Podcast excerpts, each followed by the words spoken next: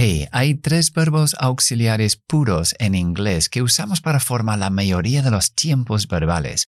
Y en este vídeo no solo te voy a enseñar cuáles son y sus usos, sino la importancia que juega el papel de la fonética para poder comprender estos verbos en conversación. Los tres verbos son be, have y do.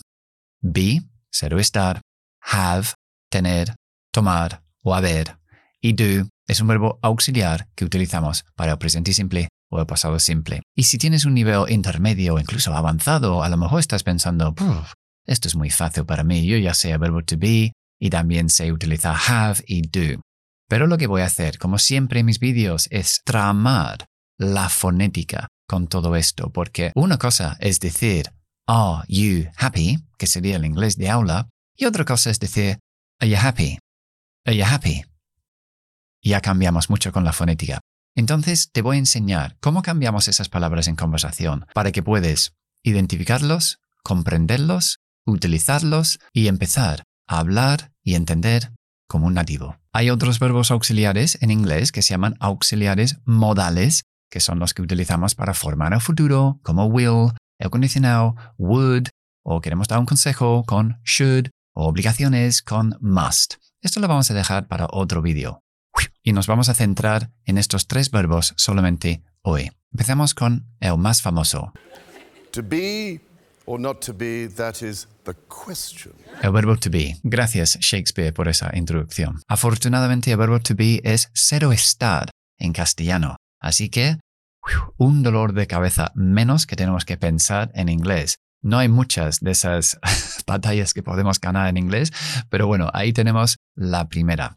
Verbo to be tiene, ah, vamos a decir, siete formas distintas. Primero, be, su forma infinitiva, la raíz, be o to be, que es ser o estar, es el infinitivo del verbo. Luego podemos conjugarlo con las personas y en presente tiene tres formas. Vamos a ver la fonética conforme que vamos viendo esto.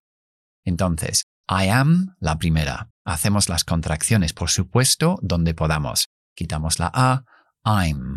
I'm. Fíjate siempre en la fonética cuando estoy diciendo estas cosas junto con mi boca, como mueve mi boca. I'm. I'm. Yo soy Marcus. I'm Marcus. I'm Marcus. ¿Vale? You are, tú eres, o tú estás, en este caso vamos a decir tú eres. Podemos decir are, esa es la pronunciación de a, de are, es una a larga, a. O si quieres el acento estadounidense, metes un poco la R, R, R. Pero normalmente vamos a contraer esta palabra siempre con el pronombre o la palabra anterior que tenemos. Entonces, cuando yo junto you con a, se queda en yo. Y si yo utilizo a con otras palabras, lo normal es que vamos a debilitar esa palabra y dejarlo solamente en la schwa, es decir, a, a. Imagínate que yo digo el nombre de la canción de los dos, People are strange. La gente es rara. En inglés decimos la gente son porque es personas son porque es people es plural. Así que decimos people are o people are. People are strange. People are strange. People are strange. Y si yo quiero hacer la pregunta, hago lo mismo. Imagínate que pongo Are you happy? ¿Estás feliz? Pues yo digo, yo digo no. Yo digo, Are you happy? Digo, uh. You happy? Are you happy? Y incluso you se queda en ya. Are you happy? Are you happy? Are you happy? O are people strange sería are people strange? Are people strange? A people strange. Es fundamental que aprendas estas debilitaciones de las palabras de función gramatical que incluyen en este caso todos los verbos auxiliares puros. Bien, con la palabra is, más fácil. Lo utilizamos para él, ella o una cosa. He is, she is, it is. Simplemente aplicamos lo que se llama elision, es decir, eliminamos alguna letra, algunas letras, en este caso es la i, y decimos he's, she's, it's. Pero si queremos hacer la pregunta, tenemos que poner is al principio. No hay reducción. Is he happy? ¿Él está feliz? Is he happy? Lo único que haría ahí es la H de he, yo me lo quitaría. Is he happy? Fíjate en mi boca. Is he? no se mueve. He happy? He happy? Hasta que no llego a la H de happy, empiezo a mover. He happy? ¿Por qué hacemos eso? Porque las H's son bastante difíciles para articular con rapidez y fluidez.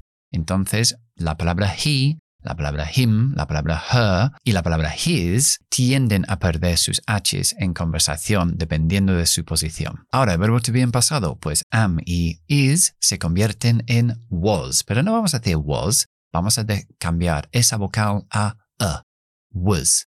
Was. Así que si yo quiero preguntar, ¿él estaba allí? En lugar de decir was he there, yo voy a decir was y, voy a quitar la H, there. Lo más importante aquí es there. Sería was he there? Was he there? Was he there? How long was he there? Was he there? Was he, was he there? Was he no tiene nada que ver con was he, ¿verdad? Porque para decirlo rápido lo tengo que hacer así. Was he there? Was he there? Y si yo quiero decir tú estuviste ahí, diría you were there. Pero evidentemente, were, que es con la schwa larga, uh, uh, en conversación, lo que hacemos es debilitamos esa palabra y se queda en una schwa. W, w. Nada más que eso. De schwa larga, uh, a schwa corta. Uh, uh. Were, were. You were there. You were there. You were there. You were there. You were there. You were there. You were there. You were there. Bien, hemos visto am, is, are, was, were. Nos queda el participio que es been. ¿Been tiene reducción en conversación, Marcus? Pues claro que sí. En lugar de ser con la i larga y, vamos a dejarlo en la i corta e, e. De been a bin, bin, bin. Como si fuera cubo de basura. Bin, bin. Entonces, si yo quiero decir he estado en París, podría decir en inglés de aula, I have been to Paris, pero nadie va a decir eso. Vamos a decir, I've been to Paris. I've been to Paris. I've been to Paris. I've been to Paris. Acentuamos al principio y Paris. Y ya está. Y dentro de Paris, solamente la primera sílaba. Entonces, contraemos have, I've, ahora lo veremos, lo voy a dejar como una F. I've been, lo dejo en bin.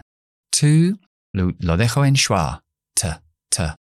I've been to Paris. Hay un concepto en aprendizaje de idiomas que se llama chunking, que es como pedazos. Es coger como pedazos de frases y aprendértelas. Esta es una de las buenas.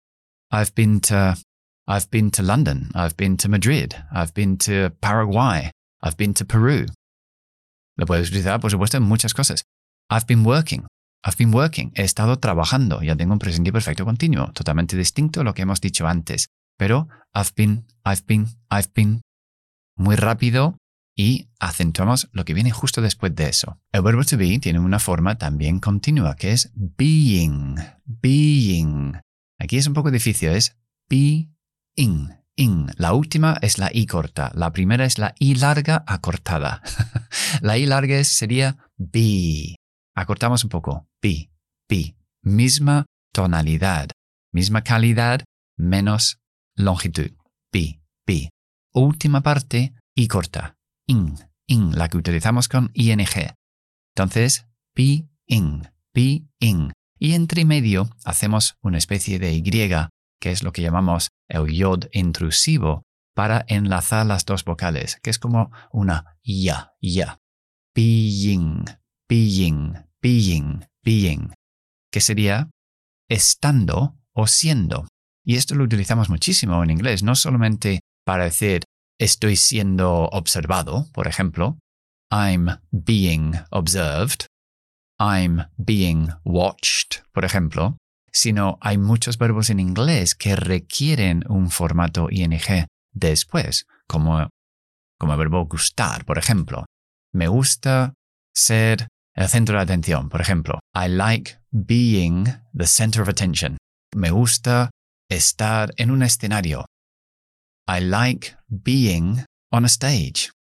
I like being on a stage. O me encanta estar en un escenario. I love being on a stage. I love being, being on a stage. Ok, eso es el verbo to be con toda su fonética. Vamos a pasar a do. Lo primero, do es un verbo normal y corriente. Es el verbo hacer.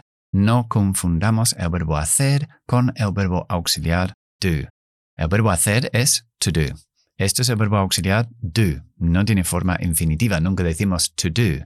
¿Ok? Esto lo utilizamos para formar los negativos y los interrogativos en el presente simple. Por ejemplo, ¿juegas a fútbol? Do you play football? Ahora, ¿cómo utilizamos esa palabra fonéticamente en construcciones? Pues se suele debilitar o la juntamos con la siguiente palabra. Lo normal cuando juntamos el do con you es que decimos you, you, que es simplemente la cha, ch, ch, ch, con voz. Ya, ya, ya. Y ya la U larga. You, you, la U larga. Entonces, ¿juegas al fútbol? Do you play football? Do you play football? Ese you, la U larga, también le vamos a quitar los dos puntitos para que sea un poco más corta. You play football? You play football? Es una variación alafónico de la U larga, es decir, simplemente es un poquito más corta. You play football? Esta palabra, cuando utilizamos do en negativo, en lugar de ser do, ya es un diptongo. O, o, para el británico, o, o, estadounidense. Yo digo don't, ellos dicen don't, don't. Y esa T normalmente no lo vamos a pronunciar. ¿Por qué? Porque está al final de la palabra después de una consonante y la mayoría de las palabras que vienen después, los verbos, empiezan con consonantes. Cuando hay una T entre consonantes, como en este caso, no intentamos pronunciarlo. So, yo no juego. I don't play. I don't play football. I don't play football. I don't play football. I don't play football. Bien, podemos utilizar do en una frase afirmativa porque ya lo hemos visto en interrogativa, hemos visto en negativa, también en afirmativa, pero solamente cuando quieres ser muy enfático. Imagínate que tú me dices, Marcus, a ti no te gustan los perros. Y yo quiero decir, sí que me gustan los perros, como que yo quiero reafirmar eso. Pues entonces utilizaría lo que se llama el do enfático. Y es simplemente poner la palabra do dentro de la frase afirmativa pero es muy importante que le pones énfasis a esa palabra. Ya no puedes debilitarla por ser do enfático. Entonces, tú me dices, Marcus, you don't like dogs.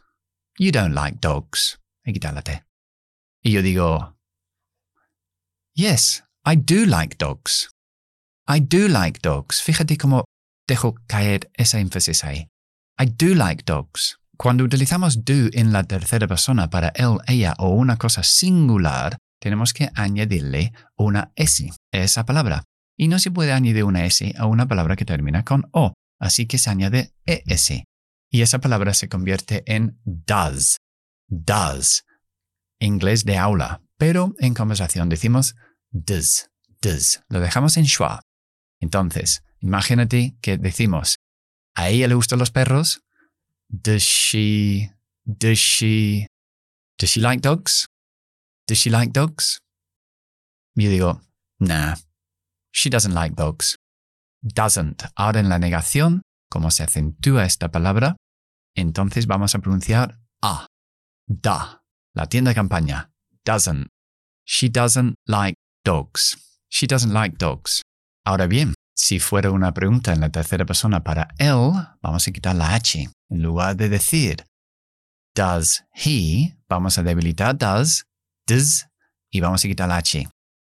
Does he, does he. Lo importante es no mover la boca. Mira la mía. Does he, does he, does he. Does he like, does he like, le gusta? Does he like dogs? Does he like dogs? El secreto de pronunciar el sonido más común que hay en la lengua inglesa, la schwa, es no mover la boca. He, does he. Se mueve mi lengua porque estoy haciendo una D ahí dentro.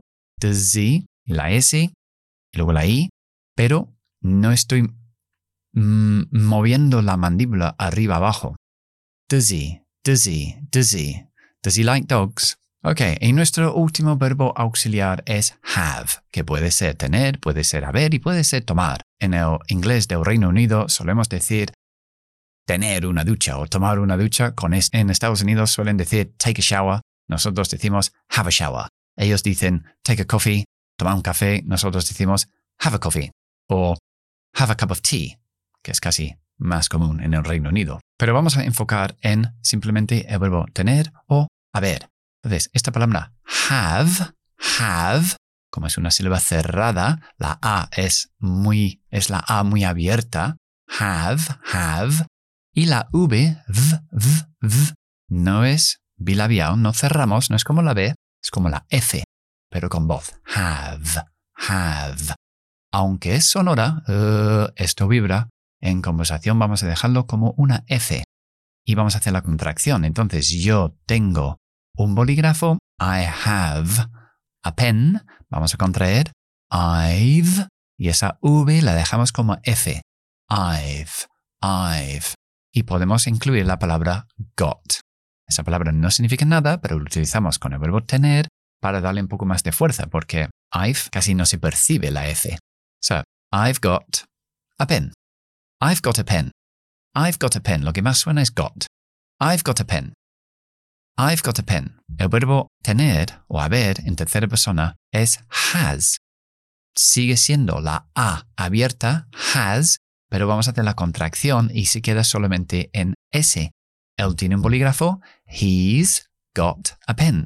En realidad la contracción de he is o he has es exactamente lo mismo. Apóstrofo S. He's got a pen. He's got a pen. Ahora, si hacemos la pregunta, ya no se contrae. Has va al principio. Has he got a pen? Has he got a pen? Has he got a pen? Pero por supuesto lo que vamos a hacer es debilitar esa palabra. En lugar de decir has al principio, que cueste mucho trabajo, lo dejamos en schwa. Has. Has. Has he got a pen? Has he got a pen? Has he got a pen? Y en lugar de decir have you got a pen, voy a decir have you. Have you. Lo voy a dejar en schwa. Have you got a pen? Have you got a pen? Have you got a pen? Muy rápido, pero hay que practicar esto. Have you got a pen? Have you got a pen? Vamos a ponerlo con ellos. ¿Tiene una casa? Have they got a house? Have they got a house? Have they got a house? Por eso la gente dice, es que en conversación solo pillo palabras sueltas. House. Have they got a house? El got sí suena un poco, ¿no? Pues hay que estar, hay que practicar estas cosas, empezar a hacerlo tú para poder comprenderlo cuando los nativos las utilizamos. Y como el verbo haber es exactamente igual, pero en lugar de poner un sustantivo después vamos a poner un participio, es decir, la tercera columna de los verbos, como hemos visto antes con el verbo to be, que era been. Pero vamos a decir, por ejemplo, un verbo regular que añadimos ed. Yo he trabajado, I have worked. Voy a contraer have, I've, I've, I've worked, I've worked. El have se queda como una F.